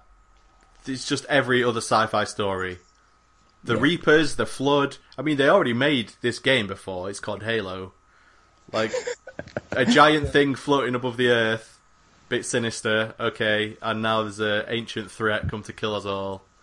Bloody hell. They've, they've There is, there is um, I mean, I played through some more of the missions, all, all the all the missions that were available on the thing, and there is a bit more. The last couple of missions, especially, they they there's more to the story that comes in um, from the second to last mission. So it's so it isn't just about you know, the traveler versus the darkness. There is something else that's going on, which I won't spoil. Go Um, on, spoil it. if you Spoil it for him. if you can't spoil a beta then what can you Well, you it's part of the story. So if people haven't played it or whatever, then it, it you know, it, it it's te- it's technically a spoiler. So I can't. technically a spoiler? Can I guess? Can I try and guess? You can guess, of course, All right, let's see. and I will greet you with silence if you are correct. But if I'm wrong, you'll say I'm wrong. So, all right. Oh, it'll do the opposite. It'll shout out really loud. what, ha- what? So what happens in Halo games? Let's see. Uh, does no, it's already getting invaded, so that doesn't count. Um, you know the the main ghost following you round. Mhm. Does its AI start to get corrupted? Because No. that's what happens to Cortana, isn't it? that is what I'm called time. There's always some kind of rogue AI that's going to. So far that has not happened in in. in But it will do. You won't change characters, I would assume. like you do in Halo Two, I hated that in Halo fucking three. Halo Three, Is it Halo three? Halo- Which one was it? Halo Two, where he plays the Arbiter. play as the Arbiter. Yeah, I fucking hated that. The Arbiter is better than Master Chief. God, that whole story with the whole fucking religious bullshit put me right off Halo two. Are, are the Darkness religious? Not that I'm, they have shown uh, no particular, you know, belief in a deity that I know of. All right. Well, here, here's my guess then: is that a rogue AI takes over the giant sphere, and then that becomes dangerous. Uh, the sphere, by the way, the sphere reminds me of a thing called the Tet, which Yeah. is in uh, that Tom Cruise film. In Oblivion, yeah. Yeah, Yeah. very reminiscent of that. Hmm. Hmm. Anyone who's seen that film could easily see the Yeah. same exact almost Yeah, plot exact taking thing. place. Um. Yeah, it just No, I, I, I- I think from what we played together, you, you know, I would probably get the same impression you've got if I was in your place. Uh, I think if you'd had a chance to spend more time with this, with the, the main campaign for a while, um, and upgraded your weapons and stuff, and just had a chance to just wander around and explore on your own time, um, and do some missions, I think you, you know, you would have quite liked a little bit, especially if you like Borderlands. Um, Hey, hey, think- don't you dare sully the fine name of Borderlands. also, isn't this? There was a news story a couple of days ago that was like, uh, this was like a third of the game or something, right? The there was something where someone reckoned because there's because there's Earth, the Moon, Mars, Venus, somewhere else that you go. Yeah, So like five main locations, and because we were on like a certain number of you know already, they reckon they worked out that somehow that must equal twenty percent of the entire game was in the beta. right. Okay. But that's nonsense. Have they come out and said that, Bungie? They got in Pretty much, yeah. Um, and it's also a game they're going to be adding shit to. I mean, this is an. I mean, the game is. It's obviously a persistent world online, so uh, you know, and they can add stuff to it. One of the interesting things actually during the beta was actually when they were saying they were starting stress testing and doing random stuff to it. You could, you could kind of. Um, I've seen photos of their kind of control center where they, they observe it from, and it's a bit like the Hunger Games, where they're kind of looking over the game world and have all the players on it, and they're just randomly throwing events um, at the players. It look it's very futuristic, um, and you can kind of get that impression of, of them doing that while you were doing it, while they were setting off little events, or all of a sudden, where there used to be you know three or four enemies hanging around, all of a sudden there's fifty of them, Yeah. and they're fighting each other because there's the hive and the fall and start fighting each other, and then they're fighting you, and you're thinking, holy fuck, there's like 50 of these fuckers, and then then more of them come, and you think, Jesus Christ, you get totally overwhelmed, and you can see them really trying to push, you know, how many enemies they can get at, you know, at you at once, and how people cope with them, and all that kind of stuff. That was quite interesting. Um, so there'll be, you know, stuff like that actually happening live during during play. Um, I think it'll be quite interesting. and, uh, You know, a little bit novel and something a little bit unique at least. Okay. Well, the one last thing I, I want to point out as well is that, that there was something cool that I unlocked my character, which is uh, you have a special where you press in both bumpers. And my Yeah. character special is like a massive jump, and then you slam the ground and do a big area of effect damage thing, Yes. which is really cool. But it has like literally like a seven minute cooldown on it, or Yeah. something bullshit like that. And it's like, just let me have fun. Let me use this cool thing that you've put in the game That's- that's because another it's thing that- fun to use. Just let me use it. but that's obviously mega overpowered to start with. But they that comes along later on when you get when you um, improve your gear. That also adds things like dexterity and strength, which uh, improves the cooldown time on those weapons and things. so you end up improving it, so it comes back a lot, lot quicker. Hmm. And there's also weapons and stuff where if you perform certain actions, like uh, shooting a you know precision shot to the head, um, increases the cooldown on your special abilities like that as well.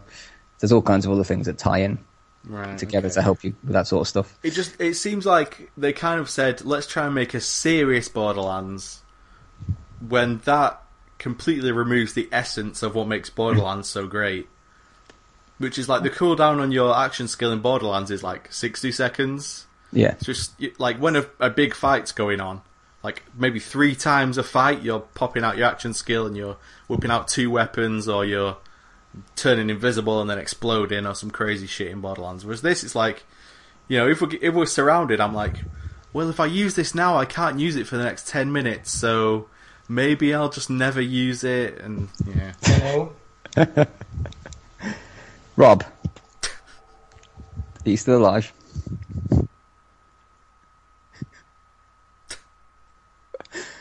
Rob. So what do you think of uh, Destiny, Rob? Robert? Roberto, Robin, Robodob. Connecting. Is he actually gone? Yep. Oh right, I thought he was just being silent. Yeah, I think he was, but uh, he. Uh, oh, he might be back in. There we go. There he is. there we go. There we go. We I were was a bit talking- quiet. We were talking to you for a while. Um, I've just been drawing Gareth on my fire. Oh, I draw, I've, I'll put the picture in your uh, Facebooks. I don't want to see it. You do. Have a look now, Gareth.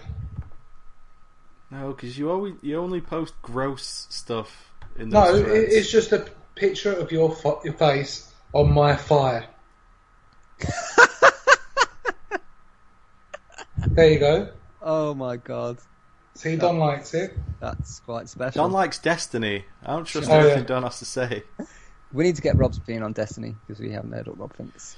It's true. What did you think of Destiny, Rob? I, I didn't mind it. I didn't think it was that fun. Rob, uh, Don did. What do you think? I just think you know it was. It just seemed like a by the numbers shooter. Um, there wasn't anything really that special in it, but I suppose if I was to spend more time on it, I didn't really like the Citadel part where you go into there because you know I was messing about. um, Don was being serious, going around looking for weapons and stuff, and Gareth, you joined him. But then after a while, Gareth kind of joined me, and we were jumping around on the roofs and You were trying to stick your head up people's bums. yeah, I wasn't trying. I actually achieved it.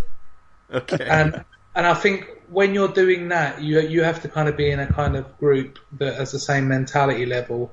Uh, I don't mean that obviously I'm immature, but you get Don needs to find the kind of serious gamers that are going to go into the Citadel and look around and kind of go, hey, have you guys have you seen this uh, gun? This is very specific to my needs.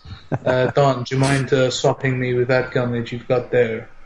Whereas I don't really want to spend too much time in the Citadel. Um, I just want to go and explore. So I think it's good for uh, multiplayer, but you have to find people that are really going to be into it with you. Because, you know, like you say, Don, you spent 40 hours on it. yeah. And one of the problems would be finding the time to actually do that, if you know what I mean. And you would Yeah. be on a different level entirely. And I had that problem in Borderlands, where I did enjoy playing it, but because my friends were playing it a lot more, when I did join back up with them, they were kind of so much more powerful than I was that it- just didn't make the game as fun as it could have been. Mm. But you know, I, I didn't. I found the gunplay to be serv- serviceable. There was nothing wrong with it. But like I say, it's not a game that I find those sort of games so intimidating now. You know, where you have to kind of sink all your time into it, and it, it's basically giving you a proposition of, hey, you have to see me and no one else. And you know, I've already got something like that in my life. I don't need another. It- your, your pug or your girlfriend? Hey, yeah. Like, I think that's uh, is that offensive? no, it's not. Alright. Right, so can I go next, Gareth, with what I've been playing? Uh, yeah, what else have you been playing, Rob? Now we've done with Destiny. Um, I went to the local cash generator. For those of you who don't know what that is, it's somewhere drug addicts go and sell things that they've stolen to get money. for drugs, and then you can go in there and you can buy said things. Uh, it's a fantastic self-sufficient ecosystem, and it's beautiful the way that it works. Uh, as long as it doesn't happen to you and you find your stuff has been stolen. I went in there uh, because it was closing down, and amongst the boxes on the floor uh, of stuff that was clearly labelled as "this does not work," but people were still buying it for some reason. Uh, I went over to the counter and there was a man rummaging through a box. I looked in there and I thought, what a load of shit. They had stuff like Duke Nukem Forever. Uh, let me have a look. Duke Nukem Forever. Duke Nukem Forever. Uh, Test Drive Unlimited 2. Um, Dead Space I've already played before. How can you have a sequel to a game called Unlimited? Exactly. Unlimited plus one. That's the ultimate way to win anything. Medal of Honor. Dungeon Siege 3. Uh, WWE Superstars. Just games that, you know, you wouldn't really buy. That no one would ever buy in their right minds. No. Yeah. No sensible human being would touch them with a barge pole, would they, Rob? No, that's it. And I Yeah. was basically there and I was looking through it and I thought, oh. And then the guy said to me, you do know these are 20p each? And I said, sorry? 20p? And he was like, yeah. And he had like a handful of PlayStation 3 games. And I said, well, has all the big good games been taken? And she said, and he said, no, no, no, no. She's just literally put this box on the table. So I looked a little bit deeper and I saw um, Forza Horizon 2, which was, which was really good find. Not Forza Horizon 2, because that's not just Yeah. that's just been announced. That would have been a weird kind of time vortex. uh, I've got a wrestling game that I really like, and I've got uh, Dead Island Riptide that I'd wanted to play for a while. And suddenly, 20p, the game seemed very attractive. And I found myself playing Duke Nukem Forever just because I paid 20p for it. And it's that kind of addicted to games that we were talking about the other week, Gareth, that it's there now. It's now in my collection. Yeah. And I feel I have to play it, even though I've only paid 20p, and I could probably just throw it across the room or out of the window, and it probably wouldn't make that much difference. But because I paid 20p for it, it seems fantastic. So I went in there, picked up the shit out of the toilet, threw it at the wall. Uh, this was in Duke Nukem, Yeah, not, in, not in my actual life. Uh, and I thought, oh, that was pretty good for 20p. like, if I'd have paid 40 quid for it, then I'd have been pissed off. But because I'd paid 20 pence, like, you can't even, you can't get anything for 20p now. A Freddo. Like, with a Freddo, you buy it, you eat it, oh, that's quite nice for 20p. It's the same sort of thing. Yeah. It was like I picked up the shit, threw it at the wall. Uh, he went, "What am I doing?" And then I thought that was good for 20p. and then I kind of just put it back in the uh, put it back in the pocket. Um, yeah, but you know, Test Drive Unlimited 2. I don't know. I like it, but I don't know if I'd liked. I don't know if it's because I've just paid 20p for it, and I'm really proud of myself.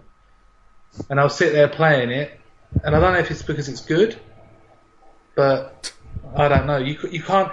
Your kind of reasoning goes out the window when you've paid 20p for something. Yeah. Because I think when you paid forty pounds, you can kind of sit there and critique it in a way that it deserves to be. But when you paid like twenty pence for it, you you kind of go, oh, that looks a bit shit, but it was twenty p. Oh, this driving's good for twenty p, or you know. The way the, the the game world, the size of the game world, that's good for 20p. So like nothing's really gonna be bad. You're gonna stand up and go, I paid fucking 20p for this. this is an outrage. I'm taking it back. So yeah, I think that's the way gaming should go forward. You know, games should all be 20p, and then they'd all get 10 out of 10. But Dead Island's pretty good because my sister's recently got an Xbox. Uh, she used to play in the PlayStation 2 era.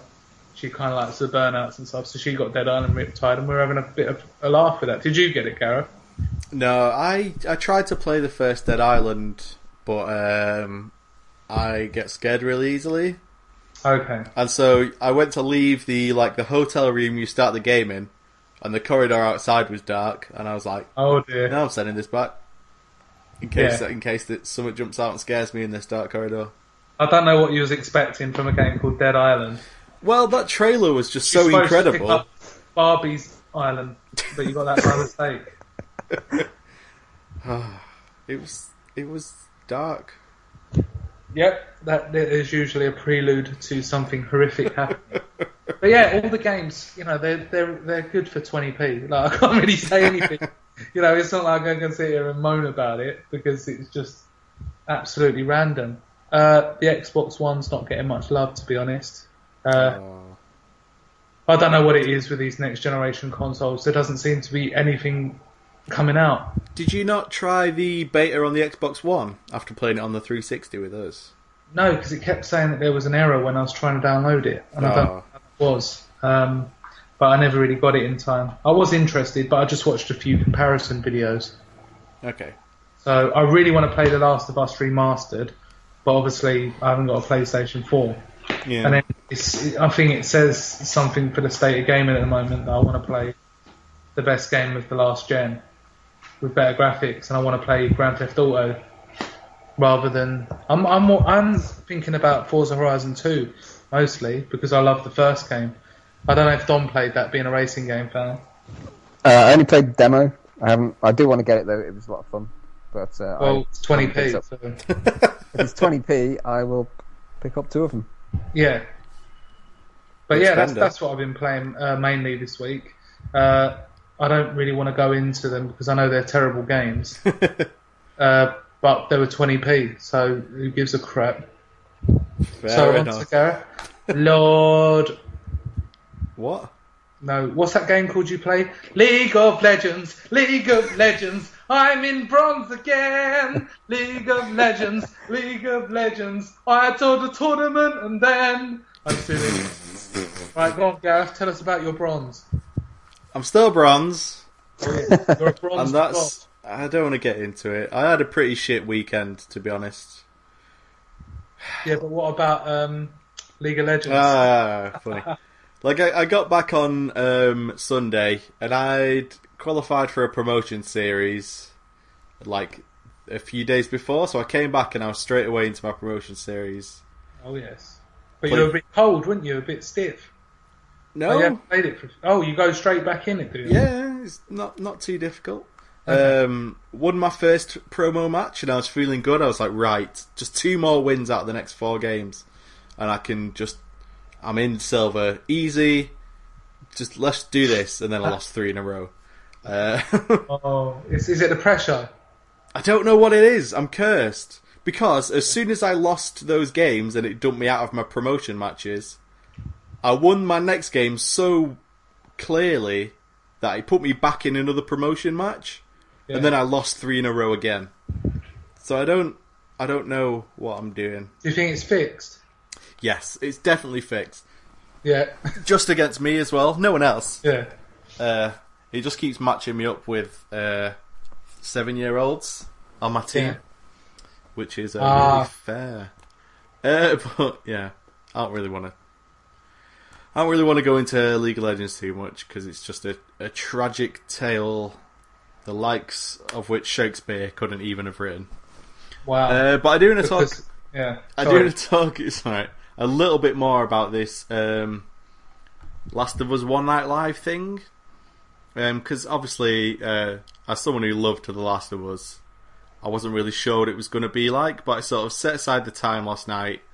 Uh, the video's an hour and a half long, but the first half an hour is just a half hour countdown.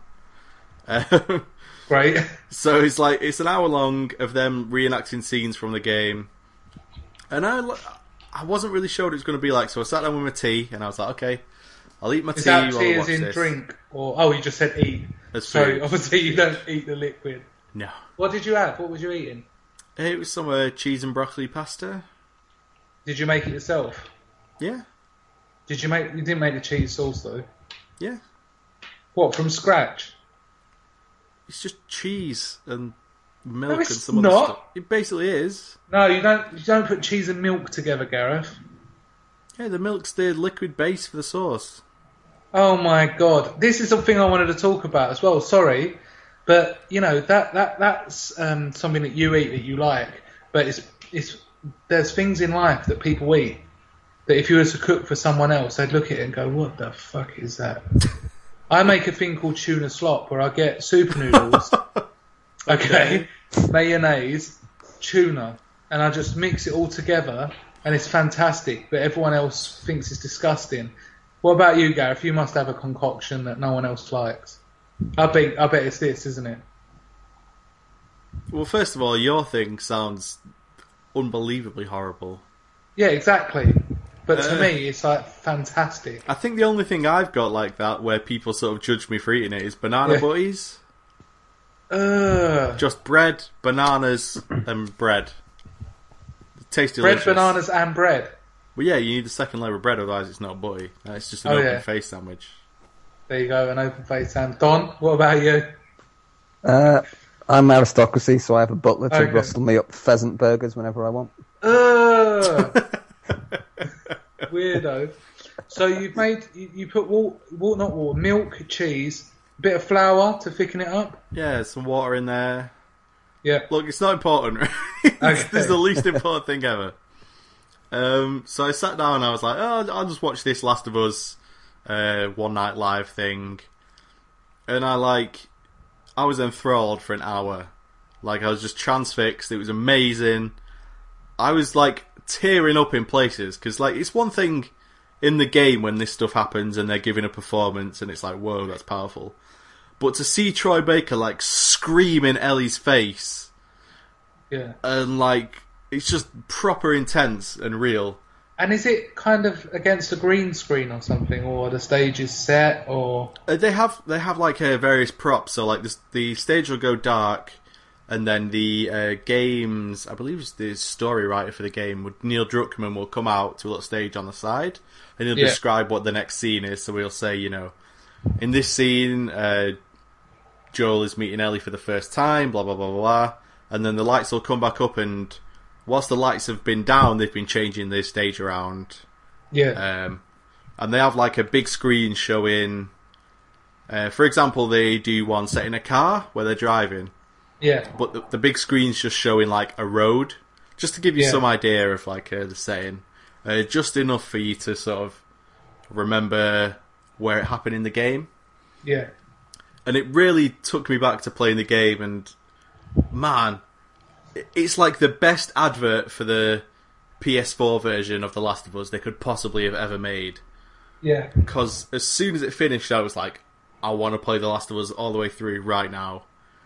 And and even for that, it's a good advert of games being more than just games because you're basically taking away the element that makes it a game, Yeah. and you're showing it for its creative abilities and its writing, which is what people have been fighting against games for ages, saying, "Oh, they can't be story based. You know, the writing's not good enough."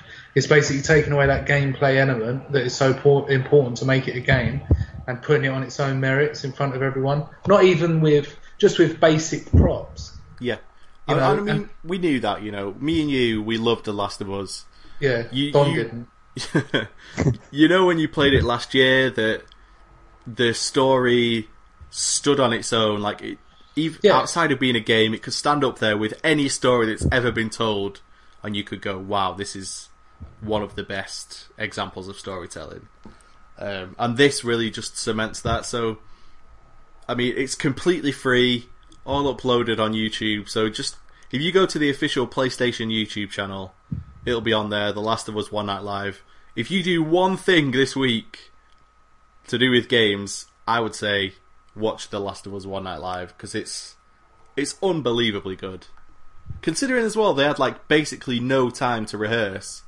They just Yeah. flew them in, gave them the scripts that they had memorized like two years ago, and try to get them to like reenact it. It's unbelievable, fantastic.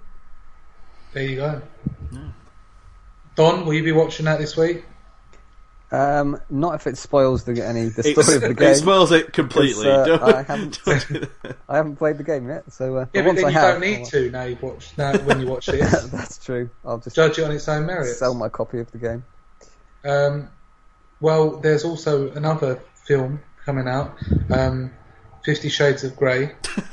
it, ju- it just annoys me when people take like these literally illiteracy masterpieces, like Lord of the Rings, um, Harry Potter, and they just make them into films. To, but you know, What? maybe this is going to be on the same sort of level. What do you have against the Lord of the Rings films? I'm saying that they come from books originally, don't they? Yeah. Yeah, so Fifty Shades of Grey is, is sort of in that same kind of lineage. If that lineage could be hosted on Pornhub, Yeah. then yeah. Um, the thing that really disappointed me about it was watching it, and the woman. I don't really want to see her getting smashed in. no, but you, do you know what I mean? It- It's like I've got re- the only reason I would watch it is because you want to see things getting done to her. You know when you're like on Pornhub, come on, you're on Pornhub, right, and you're flicking through the panels. You have to like the woman that you see, right? Surely. And you're like, oh, I like, I like her. She's in the right category of what I want to watch tonight. I'm going to watch that one. And that's the same with me for this, this kind of trailer. Okay? Come on, you two are film buffs. Oh, What's It's you true. been playing this week, Don? All I played was Destiny. I've not had time to play anything since Sunday night. Fantastic. So, I'll wrap uh, up yeah. then if you don't want to talk about the Fifty Shades of Grey trailer. I suppose you guys are going to do it in lights, camera, banter, aren't you? Lights, banter, action. Lights, don't know. banter, action. You're going to take all of the ideas and then you're going to put it into that. But you know, Comic Con, the San Diego Comic Con, a lot was announced there, Gareth. And I'm sure you and Don are going to have a rip roaring time talking about your views on the kind of Deadpool prototype that went out. Is there going to actually be a film made of it? The Batman versus Superman uh, little clip that was shown. You loved that, didn't you, Gareth? I didn't see the clip. It's not online yet. Huh? It is. You know the one where Batman's um, he's in his uh, sort of what what do they call it, Don? When he's in his armor, the big armor that he fights Superman in, um, and he's on top of a building and he puts out the bat signal, and Superman comes down with red eyes and stuff. I saw a write up describing it, but there was no video in the write up that I saw. Oh, I've seen the video. It's on YouTube. Well, then I shall have to look that up. But it's Have a look at that. it's inspired by um, a comic book that I've already seen an adaptation of, so I found it very easy to picture it in my uh, in my mind. In your mind's eye. Are you talking about the Frank Miller one and then the cartoon, isn't it? Yeah, there's an animated version. Yeah, I've seen that. It's quite good, isn't it? It's really fucking good, brutal Yeah. as hell. The the Joker gets his eye like gouged out. Yeah. It's pretty fucking mental. Yeah, isn't that in the sewer, if I believe it, right? well, I mean, we don't want to spoil things too hard. Yeah, we don't want to spoil a 20 year old cartoon. No, it only just come out, didn't it? It's not been out long. The cartoon's been out for probably like a year and a half, but the the comic books Been, Been out around for years. a long time. Yeah, because the the cartoon's split up into two pieces, isn't it? Yeah, it's basically like uh, the story of Batman. Uh, After he's retired, he decides to come back many years later, and he's like old, but he's proper built. He's like a brick shit house, Yeah. and he just starts kicking the fuck out of everyone and uh, killing people. That's a little preview there of Gareth's depth of knowledge for lights, banter, action, which you can enjoy uh, later on this week. Well, that's been an absolutely fantastic uh, Game Central podcast this week, guys. Um, hope everyone at home enjoyed it. We're going to be back next week, hopefully with Guy. But, you know, if I'm being honest, we don't really miss him that much, do we? it's come to the point where, you know, he just thinks he can just piss off. yeah. Yeah. He- And he- then Don has to come in. Yeah. Uh, can I just plug some stuff that's going to be on the site this I would love that. Let's plug it.